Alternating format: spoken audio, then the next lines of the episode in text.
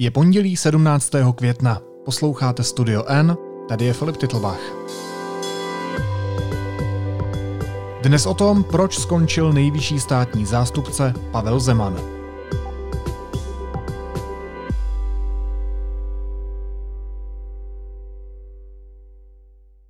Nebyla k tomu žádná diskuze, bylo to oznámeno pouze paní ministriní spravedlnosti, my jsme to vzali na vědomí. Po pátečním jednání vlády, krátce před informací o otevírání restauračních zahrádek, oznámil vicepremiér Karel Havlíček ve dvou větách, že vláda vzala na vědomí rezignaci nejvyššího státního zástupce Pavla Zemana. Sama o sobě je tato informace velmi třaskavá. Respektovaný šéf žalobce končí podle svých slov poté, co velkou část svého času musel vynakládat na odrážení útoků od ministrině spravedlnosti Marie Benešové. Budu se o tom bavit s reportéry deníku N Lukášem Prchalem a Honzou Moláčkem. Vítejte, ahoj. Ahoj Filipe. Ahoj Filipe a hezké odpoledne posluchačům. V poslední době pocituju, dochází k poměrně vysokému tlaku ze strany paní ministrině spravedlnosti na moji osobu. Vždy jsem byl zvyklý tyto tlaky snášet, odrážet, čelit jim. Nicméně jsem si uvědomil, že v současné době velkou část svých sil a času věnuji právě odrážení těchto útoků, těchto půtek. A je to přesně čas, který bych měl věnovat státnímu zastupitelství. A myslím si, že soustava státního zastupitelství si to nezaslouží a ani já nejsem s tímto stavem spokojen. Lukáši, jaké konkrétní rysy měl ten tlak od Marie Benešové na Pavla Zemana? Tak podle toho, jak to popsal uh, Pavel Zeman a jak to potom komentovali další uh, lidé ze špiček justice, tak šlo o to, že paní ministrině vytvářela ten tlak na Pavla Zemana hrozbami, kárnými řízeními a kárnou žalobou. Uh, myslím si, že šlo, uh, pokud si dobře vzpomínám, tak šlo přesně o dva případy, kdy ona uh, vyhrožovala, že ho, že ho bude kárně stíhat. A co to znamená? Proč je tohle tlak? To není běžné, že by ministrně spravedlnosti nebo minister spravedlnosti mohl podat kárnou žalobu na nejvyššího státního zástupce? Tak minister spravedlnosti má pravomoc podávat kárné žaloby, kárná, kárná řízení zahajovat s nejvyššími představiteli justice? Ano, má. Nicméně to, že uh, s někým takovým zahajuješ kárné řízení, podáváš kárnou žalobu, tak tím vlastně říkáš, já jsem přesvědčený, já jsem přesvědčená, že ten člověk spáchal něco uh, špatného, to, jak se chová, uh, není správné a musí to řešit soud pojďme na to. V tu chvíli vlastně uh, do určité míry uh, spochybňuješ nebo vlastně nahlodáváš uh, Důvěryhodnost? Důvěryhodnost, ano, důvěryhodnost toho, kterého uh, představitele té justice. A existoval ten tlak ještě v jiných směrech, nebo to skončilo u toho vyhrožování kárnými žalobami? Já si nejsem teďka jistý, že by tam byly nějaké další rysy toho tlaku. Uh, minimálně to nevím teďka v tuhle chvíli, nebo si na to nespomínám. Je tohle bezprecedentní situace? A nebo je to běžné, že lidé jako Pavel Zeman prostě musí odolávat politickým tlakům?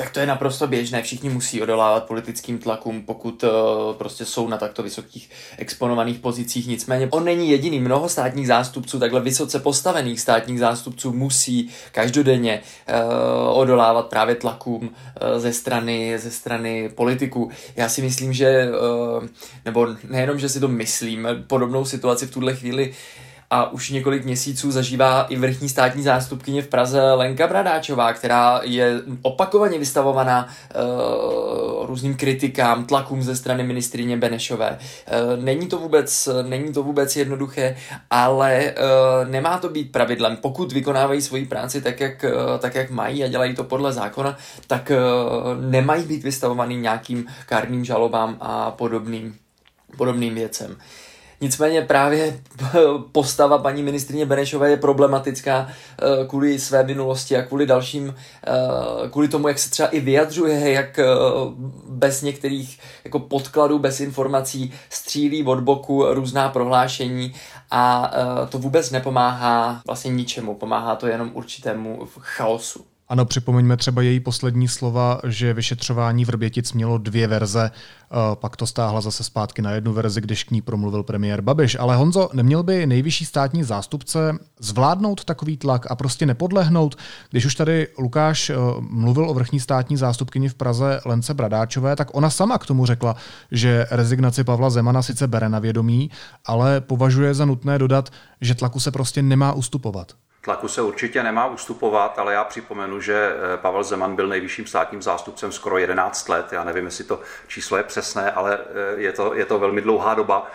To znamená, eh, myslím si, že on má za sebou poměrně úctyhodnou kariéru nejvyššího státního zástupce neodolávajícího tlakům, protože taková je minimálně jeho všeobecná pověst. Jeho si vlastně ta soustava státních zástupců a lidé, kteří kteří se v tomto oboru pohybují ve směs, chválí jako někoho, kdo eh, zajišťoval nezávislost fungování státního zastupitelství, státních zastupitelství a státních zástupců. Takže eh, v tomto směru si myslím, že Pavlu Zemanovi není úplně eh, fér něco předhazovat. Samozřejmě každý jsme jenom člověk a máme nějakou trpělivost, máme nějakou hranici, po kterou jsme schopní nebo ochotní něco snášet. Já opravdu nevidím do vztahu mezi Marí Benešovou a Pavlem Zemanem, takže vůbec eh, netuší, můžeme jenom spekulovat, co se třeba mezi nimi odehrávalo na nějaké eh, neoficiální úrovni. Každopádně eh, některé ty veřejné výtky, které mu byly učiněny ze strany tedy ministrině Benešové, byly eh, sami o sobě třeba pro mě dost, eh, dost podpásové. Třeba o těch vrběticích ona mu vyčítala, že tam předjímal to odložení, ale on to přece nepředjímal, on, on byl na schůzce s ministrem vnitra, kde se ho ministr vnitra, nebo prostě celá ta, celá ta skupina lidí, která o tomto případu rozhodovala, nebo o dalším postupu v tomto případu rozhodovala, se ho zeptala, jaký očekává závěr toho policejního vyšetřování, no tak přece e, ti lidé tuto informaci, bytě třeba neoficiální, k tomu svému rozhodování potřebují. To já, já opravdu si nemyslím, že toto by byla nějaká, nějaké jako zásadní pochybení. Jo.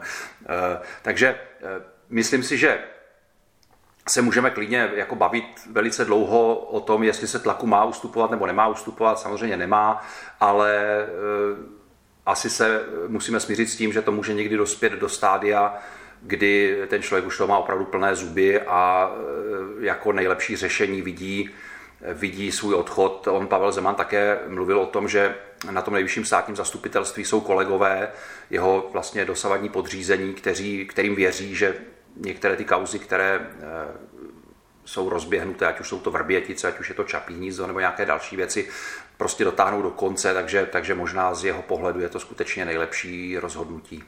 Jak tu situaci komentuje ministrině spravedlnosti Marie Benešová? No tak ona, pokud vím, řekla něco v tom smyslu, že jí to překvapilo, že to nečekala, že to je e, rozhodnutí Pavla Zemana, které respektuje. Odmítla, že by na něho nějak tlačila nebo, nebo nějak nestandardně. Vyjádřila se v tom smyslu, že kárné žaloby jsou běžná věc, což jak říkal před chvílí Lukáš, ona to běžná věc je, samozřejmě na různé soudce, na exekutory a na další, na další pracovníky v justici kárné žaloby padají, je to, je to normální nástroj, ale přece jenom nejvyšší státní zástupce je něco jiného, pokud, pokud skutečně nefunguje nebo ne, nepanuje důvěra mezi ministrem, případně ministriní spravedlnosti a nejvyšším státním zástupcem, tak to vlastně celý ten systém může, může ohrozit, může ohrozit jeho důvěryhodnost a navíc ještě tedy, když ta nedůvěra je ze strany ministrině dávána najevo velmi, velmi jasně, velmi zřetelně a, a veřejně. Takže ano, jako běžná věc, běžná věc to může být, ale rozhodně ne v takto eh, nejvyšších pozicích a na této nejvyšší úrovni.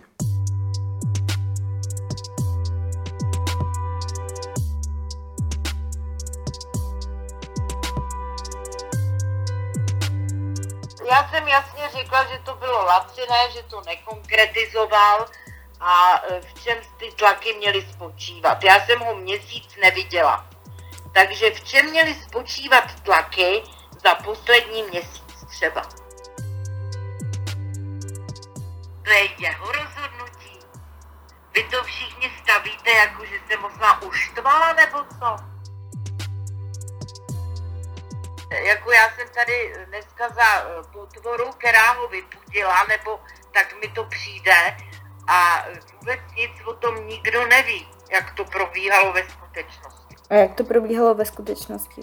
Paní redaktorko, helejte, já vám tohle vykládat po telefonu nebudu.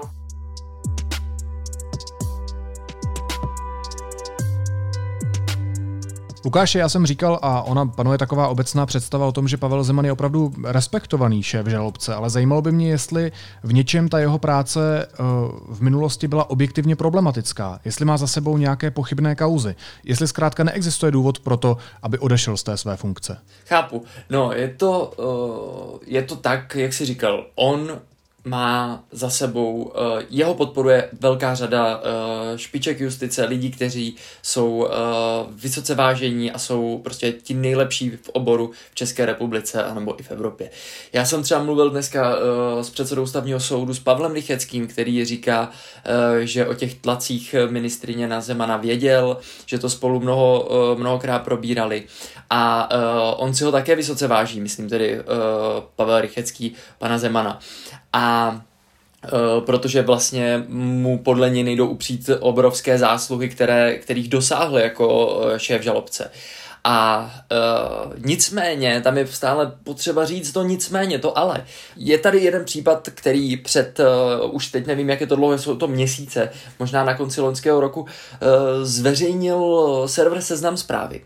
Jde o případ z roku 2014, kdy byl Pavel Zeman tři roky uh, šéf žalobce a v té době se sešel třikrát se soudcem Janem Černínem. Uh, a to kvůli sporu, který uh, vedl Zemanův známý Petr Habersberger o pozemky na jihu Čech. A ty pozemky byly, jsou někde u Třeboně, byly v restituci, získali soudců vzdálený bratranec Karel Černín ale zájem o ty pozemky měl i ten Zemanův známý, ten, eh, ten Petr Habersberger, který v jejich blízkosti provozuje penzion. A tam je problém, že Pavel Zeman mohl tady v, těchto, v této věci překročit určité své uh, pravomoci a mohl se dopustit uh, nějakých uh, jako přešlapů. Já nejsem z toto nějak uh, soudit, ale už jenom tohleto uh, zavdává podezření. A kdyby jsme byli v normální době, kdyby jsme byli v době, kde premiérem není uh, stíhaný člověk, který je ve střetu zájmu a nemá kolem sebe další takovéhle věci, tak já si myslím, že uh, po zveřejnění takových informací by musel v normální době, znova upomínám, uh, nejvyšší státní zástupce odejít z té své pozice. Nicméně, uh, ještě abych k tomu dodal další stranu, jak jsem mluvil dneska s uh, Pavlem Rycheckým, tak on říkal, že Eh, Pavlovi Zemanovi doporučoval, aby šel před kárný senát nejvyššího správního soudu a e, nechal se zažalovat ministriní spravedlnosti a že on je přesvědčený, že by ho očistil. No, když už mluvíš o svém rozhovoru s předsedou ústavního soudu Pavlem Rycheckým, tak pojďme si část toho rozhovoru pustit, protože ten je velmi zajímavý. Je mi to velice líto, myslím si, že Pavlovi Zemanovi se podařilo zajistit stabilitu a efektivitu a současně procesní nezávislost eh, celé soustavy státního zastupitelství. Hmm. To jsou zásluhy, které téměř nelze docenit s ohledem na situaci, která tomu předcházela. A jenom pevně doufám, eh, že toto jeho dílo nebude nějakým způsobem v budoucnosti opět pokřiveno. Uh-huh. Tohle to říkali vlastně všichni jeho kolegové. Uh, Pavel Zeman ale ten svůj odchod odůvodnil tak, že uh, ze strany paní ministrině Benešové uh, na něj byl vyvíjen tlak. Jak to vnímáte, tohle jeho vyjádření? No tak nemám důvod mu nevěřit. Současně se domnívám, že nic nebránilo zase tomu, aby ještě odolal a vydržel při nejmenším do podzima tohoto roku. Uh-huh i když eh, on se mě opakovaně svěřoval, že hodlá rezignovat. A to nejen, eh, dokonce ani zdaleka, jenom z, z hlediska jeho vztahu s paní ministriní, mám pocit, eh, že do jisté míry již ho ta činnost na tom státním zastupitelství, když už odvedl to optimální dílo, začínala trochu unavovat. Uh-huh, uh-huh, uh-huh. A myslíte si, eh, jak jste vnímal ten tlak, který na něj byl vyvíjen, když vám to tedy popisoval, respektive když se vám svěřoval? Eh, bylo to, bylo to opravdu tak intenzivní, jak on, jak on popisoval? Protože víme, že paní... To já, to já opravdu ne, nemohu posuzovat. Ale nemám nejmenší důvod mu nevěřit. Mm-hmm. Protože paní ministrině mu opakovaně hrozila několika kárnými žalobami. Já o tom vím, no. Čelíte, čel, já se zeptám trošku jinak, čelíte třeba vy také tlakům ze strany ministrině? Je to běžné, že ona vlastně vyhrožuje kárnými žalobami kde komu ve špičkách justice? No tak ona má to postavení kárného žalobce a já bych být na místě Pavla Zemana velmi rád předstoupil před kární senát nejvyššího správního soudu, protože to je skutečně nezávislá objektivní instituce a nepochybuji o tom, že bylo jak si zprostila toho kárného mhm. obvinění, mm-hmm. bez zbytku. To je velmi zajímavé, co říkáte. Proč tedy myslíte, že Pavel Zeman se na to tak jako lidově vybodl, uh, že už prostě, myslíte, že už toho měl plné zuby a no já jsem nechtěl... s ním na to téma vedl dlouhé rozhovory, Uh-huh. A mrzí mě, že jsem ho nepřesvědčil, aby ještě vydržel. Uh-huh. A jsou hrozby kárnými eh, řízeními nebo kárnými žalobami běžné?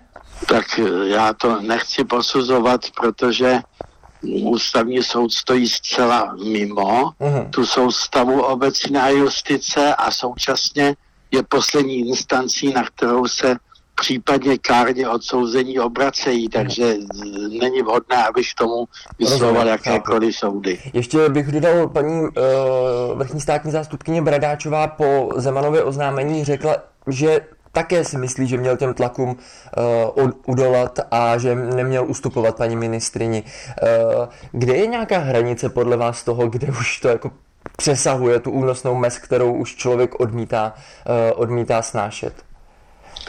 No tak eh, já mám pocit, že neexistuje žádná obecná hranice, že u mhm. každého člověka z hlediska mentálního nastavení a jeho, řekněme, hm, dal bych říct, duševního rozpoložení je u každého trochu někde jinde taková hranice. Co vypovídá takovýto odchod Pavla Zemana i s tím, s tím odůvodněním uh, o stavu Česka? Jaký na to máte názor? Myslím, myslím nemůžete, stav. nemůžete ode mě chtít politické soudy, eh, zejména hodnotící ve stavu k členům současné vlády nebo jakékoliv uh-huh. jiné vlády, protože ústavní soud tady hraje dost významnou roli a proto jsme nuceni mlčet. Rozumím, pane předsedo, ale uh, přece jenom uh, už jsme mluvili o tom, že pan Zeman ty důvody nebo ty tlaky měl ustát. Eh, o paní ministrini si můžeme každý myslet své. Já například nezapomenu výrok uh, o tom, když ústavní soud rozhodl uh, v plénu většinovým rozhodnutím o tom, že jedno ustanovení volebního zákona o přepočítávání odezaných hlasů na mandáty je protiústavní, tak si nezapomenují kritiku, kde vyslovila názor, kdo ví, co nám za to, abych tak řekl, nevím, kdo měl slíbit. Vzpomínám si. Vzpomínám. Tak to samo o sobě svědčí o její úrovni a víc tomu říct nechci.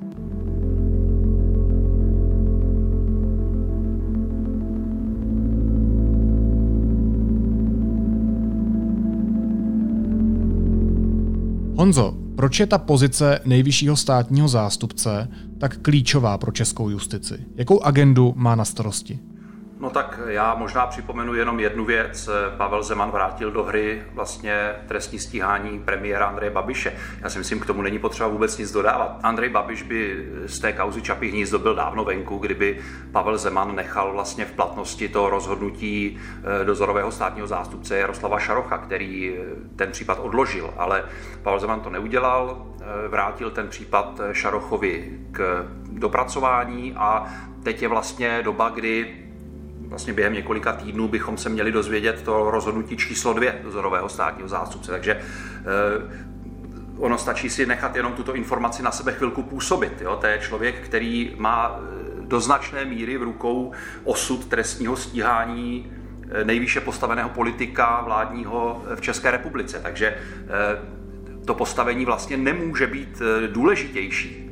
A je to proto, že tu jeho důležitost samozřejmě zvyšuje fakt, že máme trestně stíhaného premiéra. To prostě je úplně e, záležitost, která prostě se vymýká všem normálním měřítkům. Jo. To, to vlastně všechny ty vztahy v justici a, a vůbec v rezortu spravedlnosti a, a v soustavě státního zastupitelství úplně e, vykolejuje. Tam není vlastně normálního vůbec nic, čistě jenom kvůli této jedné věci, že nejvyšší, nejvyšší postavený vládní politik v České republice je trestně stíhaný a je v obrovském střetu zájmu.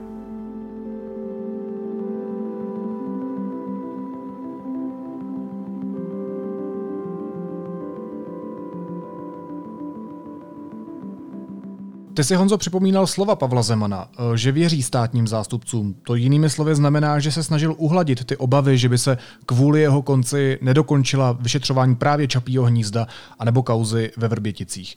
Stačí ti tahle slova? Stačí ti tohle ujištění?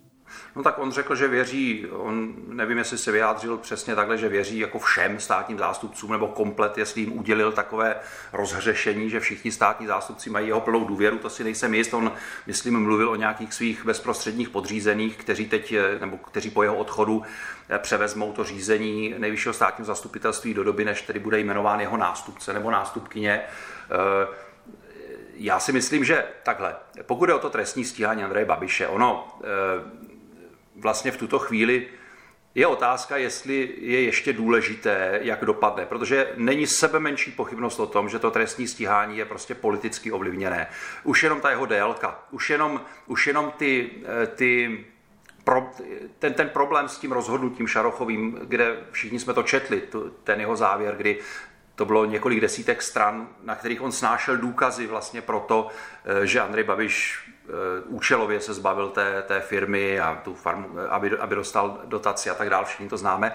A pak na konci, na posledních třech, dvou nebo třech stranách vlastně rozhodl úplně v protikladu vůči těm svým závěrům. Jo. Takže eh, myslím si, že stát se může ledat, co Andrej Babiš může čelit obžalobě, ta kauza může být znovu odložená, nástupce Pavla Zemana to nemusí dál vracet do hry. Eh, já si myslím, že prostě základní problém je fakt, že Andrej Babiš je v obřím střetu zájmu a čelí trestnímu stíhání, což je jedna malá kapitola toho velkého střetu zájmu. Tahle věc celou zemi a samozřejmě především justici naprosto paralizuje. Protože před chvílí mluvil Lukáš o kauze, která sama o sobě by stačila k tomu, aby Pavel Zeman se musel nějakým způsobem odpovídat, ať už před kárným soudem nebo, nebo nějak před nějakým veřejným míněním a podobně, musel by hájit svoje kroky. A teď si představme, je docela dobře možné, je docela dobře představitelné, že skutečně existuje nějaký legitimní důvod pro to, aby Pavel Zeman musel odstoupit. Za normálních okolností, kdyby Andrej Babiš nebyl trestně stíhaný a nebyl ve střetu zájmu, tak bychom se o tomto normálně mohli bavit, normálně bychom mohli tedy posuzovat, jestli to jeho provinění bylo tak závažné nebo ne a tak dále. V této situaci vlastně Andrej Babiš svým střetem zájmu a svým trestním stíháním toto všechno znemožnil. Protože na prvním místě samozřejmě musí být, nemůže nebýt podezření, že Pavel Zeman musí odejít kvůli tomu, aby nepřekážel odložení té kauzy a, nepřekážel, nepřekážel zájmům Andreje Babiše. To není vina těch, kdo toto podezření vyslovují. To podezření je prostě fakt. To podezření je založeno na věcech, které nikdo nemůže změnit. A Samozřejmě je to věc, která má prvořadou důležitost a která veškeré možné legitimní důvody nebo veškeré eh, možné další eh, třeba problematické věci spojené s kariérou Pavla Zemana úplně upozadňuje. Protože toto musíme vyřešit jako první věc. Tomuto se musíme věnovat přednostně, protože není nic důležitějšího než premiér ve střetu zájmu, který působí na justici tímto, v tomto směru. To znamená, eh, musí kvůli němu končit její nejvyšší představitelé. Připomeňme, že když policie dokončila vyšetřování Čapího hnízda, předala ho vlastně státnímu zástupci, doporučila mu vznést obžalobu, tak došlo také k velmi podivné rezignaci. Tehdy rezignoval ministr spravedlnosti Kněžínek, což také nikdo moc nečekal, žádné jako viditelné důvody pro to nebyly a nastoupila právě Marie Benešová. Takže ten, ten případ toho Čapího hnízda je vlastně těmi podivnými rezignacemi tak trochu zarámován a my prostě nemůžeme, eh, nemůžeme eh, to nebrat na zřetel a ignorovat to a Eh, prostě přesunout se k nějakým jiným tématům.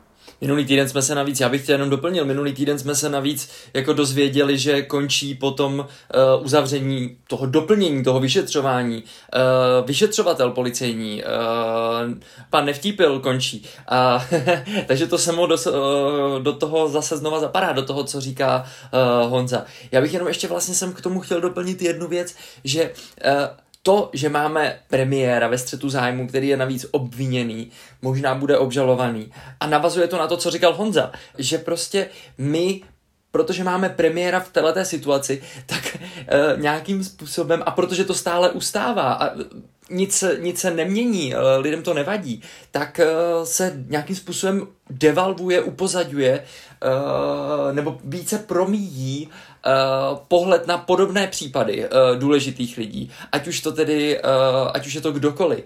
Jak Myslím, že to zapadá do toho, co jsme říkali. Kdyby jsme byli v normální situaci, neměli jsme premiéra eh, v takové eh, ve střetu zájmu a obviněného, tak prostě případy, eh, kdy už jenom podezření z nějakého, z nějakých podivných schůzek, kterých se měl dopustit Pavel Zeman, tak by prostě zavdávali podezření nebo zavdávali důvod pro to, aby se vůbec jenom mluvilo nahlas a dlouho o tom, jestli nemá skončit.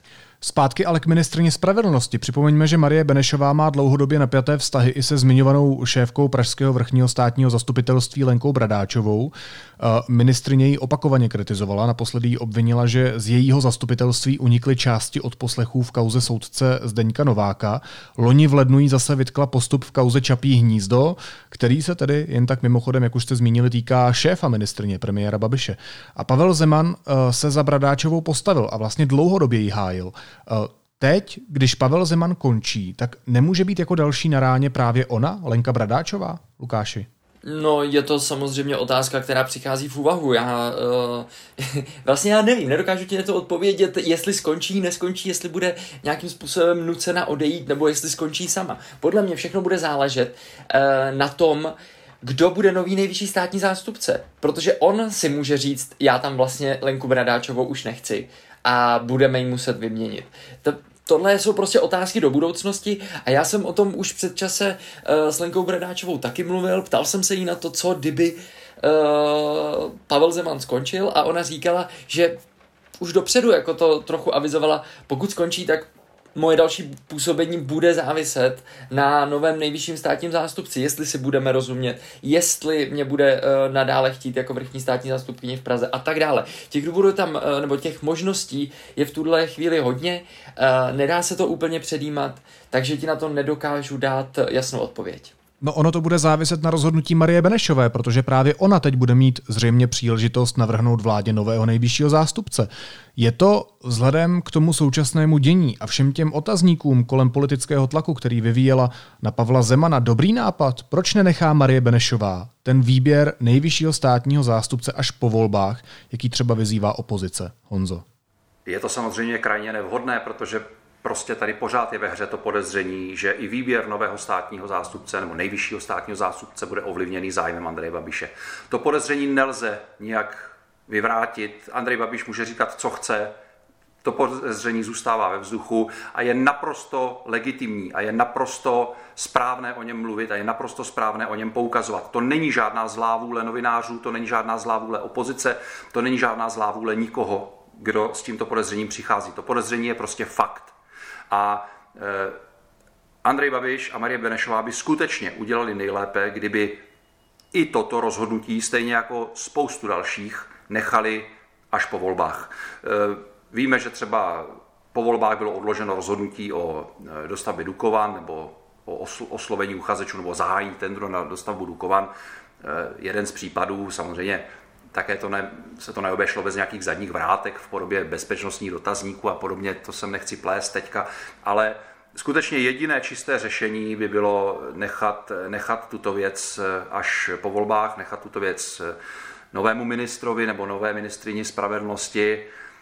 A i, o, i na tom, jestli to Andrej Babiš a Marie Benešová budou ochotní udělat, eh, i z toho můžeme tak trochu poznat, jestli to podezření je oprávněné nebo ne, protože pokud, pokud, by, pokud by oni skutečně měli zájem toto podezření vyvrátit, no tak by to přece mohli úplně klidně udělat. Eh, nic tak hrozného by se nestalo. Ale pokud s tím budou spěchat, pokud budou dotlačit eh, do té funkce někoho sami ještě v tomto volebním období, a samozřejmě taky zůstává velká otázka, kdo to bude, to taky může lecos napovědět, tak si myslím, že to podezření jenom potvrdí. Přesně. Já souhlasím naprosto s Honzou s tím, co říkal, protože uh, sám premiér Uh, některé ty uh, kroky, důležité kroky, odsouvá právě na tu dobu po volbách, ať už bude premiérem nebo nebude, eh, je důležité asi zdůraznit, eh, udělal to třeba, nebo chystá se to udělat, uvažuje o tom, že to udělá třeba i se jmenováním ředitele bezpečnostní informační služby, která je také klíčová pro řízení nebo pro bezpečnost této země. A premiér nyní už by měl mít eh, rozhodnuté, jestli potvrdí znovu Michala Koudelku na dalších pět let ředitelem nebo ho vymění premiér v tomhle tom volí uh, takovou kličku, že uh, se chystá koudelku pověřit řízením pouze na rok a aby si o jeho dalším osudu nebo o osudu uh, vedení BIS rozhodla nová vláda. Myslím si, že to je také velmi schůdný krok. Já mám dojem, že jsou pořád ještě trochu v mlze ty motivace paní ministrině vytvářet tlak na Pavla Zemana a Lenku Bradáčovou, že, že je to vlastně pořád ještě nevyslovené. Možná v téhle souvislosti ještě připomeňme, že Marie Benešová má velmi blízko k prezidentu Zemanovi. Dlouhodobě se spekuluje, že, že ve vládě sedí spíš zahrad než zahnutí ANO, které jí do funkce jmenovalo. Mě by zajímalo, jaké jsou podle vás ty konkrétní politické dopady rozhodnutí Pavla Zemana vzdát se svojí funkce a rezignovat. Tak eh, politické dopady vlastně eh, všechno má v tuto dobu jsme relativně těsně před volbami, všechno má politické dopady, takové, takovéhle věci samozřejmě e, mají politické dopady o to větší. E, zase paradoxně, e, ono už o tom mluvil Lukáš, v České republice se děje tolik nestandardních věcí, že pak najednou zjistíme, že odchod nejvyššího státního zástupce, což by za normálních okolností měla být úplně kauza číslo jedna, tak, tak vlastně prošel celkem, celkem hladce a, a, a, a, a nevyvolal, až takové eh, protesty nebo až takové eh, pochybnosti, i když pokud se nepletu, tak se chystá nějaká demonstrace, takže, takže úplně, úplně bez pozornosti to nevyšumělo, ale ono je to prostě potřeba nahlížet v kontextu vlastně paralýzy celého státu tím střetem zájmu Andreje Babiše, protože to, to není jenom justice, to je prostě ve všech oblastech, kde on ten střet zájmu má a vzhledem k tomu, eh, v čem všem podniká Agrofert, tak ho má prakticky ve všem, od eh, zemědělství, chemický průmysl, potravinářství, média, eh, zdravotnictví a tedy, a tedy, a tedy, mohl bych vyjmenovávat asi do nekonečna. Představme si, že, by, že Česká republika by teď měla debatovat nějaké opatření, nějaký zákon, nějakou novelu, která se týká třeba lesnictví. Za normálních okolností bychom se o ní mohli věcně bavit, prospěje lesům, neprospěje lesům a tak dále.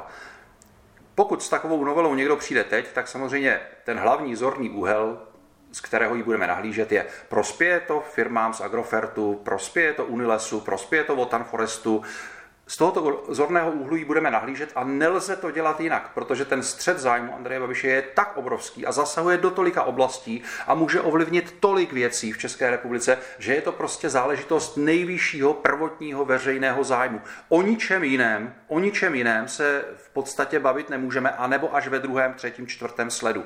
Takže ta paralýza celé země a veřejné debaty jenom tím jednoduchým důvodem, že Andrej Babiš je v tomto obřím střetu zájmů, je ještě ke všemu trestně stíhaný, je obrovská a e, není z ní žádná cesta ven. Ta cesta ven je jenom jedna. Odchod Andreje Babiše z politiky anebo z podnikání naprosté odstřihnutí od toho koncernu svého. Ale Honzo, ne všechno se přece točí jenom kolem střetu zájmu premiéra. Když na závěr ještě uděláme ten krok zpátky a podíváme se na ten big picture, zasadíme to do širšího rámce, tak to není pouze tlak na justici, ale taky tlak na veřejnoprávní média, tlak na tajné služby. Lukáš to zmiňoval a na další instituce. Jsme teď před volbami svědky nějakého silnějšího zasahování do demokratických principů i bez ohledu na to, jestli Andrej Babiš je anebo není ve střetu zájmu? Já si myslím, že budeme svědky velmi zásadního zasahování do mnoha věcí. Očekávám, že přijde ještě frontální útok například na veřejnoprávní média, především na českou televizi. Víme, že teď je těsně před dovolbou nových členů Rady České televize. Nepochybně z této volby vzejde čtveřice tvrdých kritiků současného vedení České televize. Posílí to tu skupinu v rámci Rady České televize, která se už v podstatě příliš netají záměrem odvolat generálního ředitele Dvořáka, takže nepochybně budeme tohoto svědky. E, to je věc, kde e, střed zájmu Andreje Babiše nehraje až takovou roli, když on samozřejmě také vlastní média a tak dále, ale myslím si, že tady má daleko větší zájem jako politik než jako podnikatel.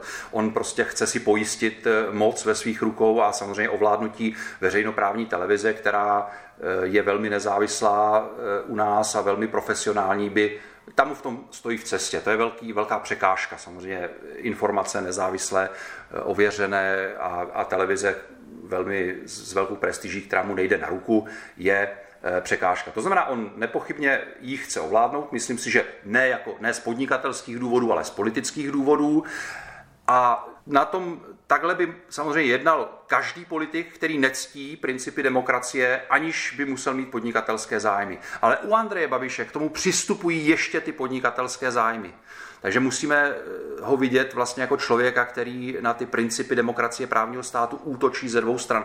Jednak jako populistický politik, který nectí, nectí pravidla eh, demokracie, nectí, nectí takové ty principy, často i nepsané, které zkrátka dobře na kterých demokracie eh, z velké části spočívá, ale k tomu ještě přistupují podnikatelské zájmy a střed zájmů, který ho prostě nutí k tomu, aby eh, dělal kroky, které jsou výhodné pro Agrofert a nikoliv pro Českou republiku. Hosty studia N byli reportéři Honza Moláček a Lukáš Prchal. Moc děkuji a mějte se hezky. Ahoj. Hezký den. Díky, čau. Následuje krátká reklamní pauza. Za 15 sekund jsme zpátky. Podcast vám přináší Centrum Fotoškoda, prodejna a e-shop s širokou nabídkou vybavení a služeb pro fotografy a videotvůrce. Navštivte naši prodejnu ve Vodičkově ulici anebo mrkněte na web fotoškoda.cz. A teď už jsou na řadě zprávy, které by vás dneska neměly minout. Předseda Národní sportovní agentury Milan Hnilička rezignoval na svoji funkci, podle svých slov převážně kvůli osobním důvodům. Ještě nedávno byl Hnilička také poslancem, na funkci ale rezignoval poté, co se účastnil tajného večírku. Mezinárodní komise, jejíž sestavení si vyžádali členské státy Světové zdravotnické organizace, ostře kritizuje činnost vlád i Mezinárodní zdravotnické organizace během pandemie. Všechno mohlo dopadnout lépe, píše se v její zprávě. Prezident Miloš Zeman odmítl vyjádření vicepremiéra Jana Hamáčka o tom, že plánovaná cesta do Moskvy měla být jen zastírací manévr. Hamáček podle hlavy státu návštěvu plánoval. Vicepremiér ale tvrdí, že prezident jeho verzi nepopřel. Evropská unie odsuzuje ruský seznam nepřátelských států. Ruská obvinění považuje za nepodložená. Šéf diplomacie Evropské unie vyjádřil České republice solidaritu a vyzval Rusko k respektování Vídeňské úmluvy o diplomatických stycích. Po izraelském náletu na pásmo Gazy se zřítila výšková budova, v níž měla kancelář agentura AP a katarská televize Al Jazeera. Izraelská armáda majitele budovy před blížícím se útokem varovala a objekt byl evakuován. A čínský vesmírný modul úspěšně přistál na planetě Mars, oznámila to státní agentura Nová Čína s odvoláním na Čínský národní vesmírný úřad. Modul obsahuje robotické vozítko, které by mělo zkoumat povrch planety.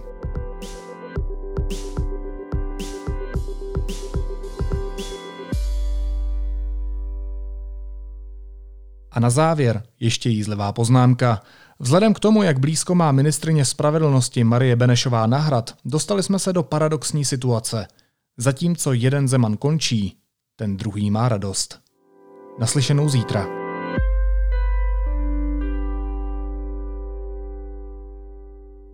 Jeden svět na školách pořádá akci na podporu mediální gramotnosti. Začínají týdny mediálního vzdělávání.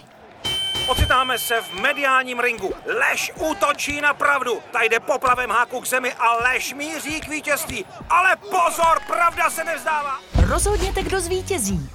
Je to i na vás.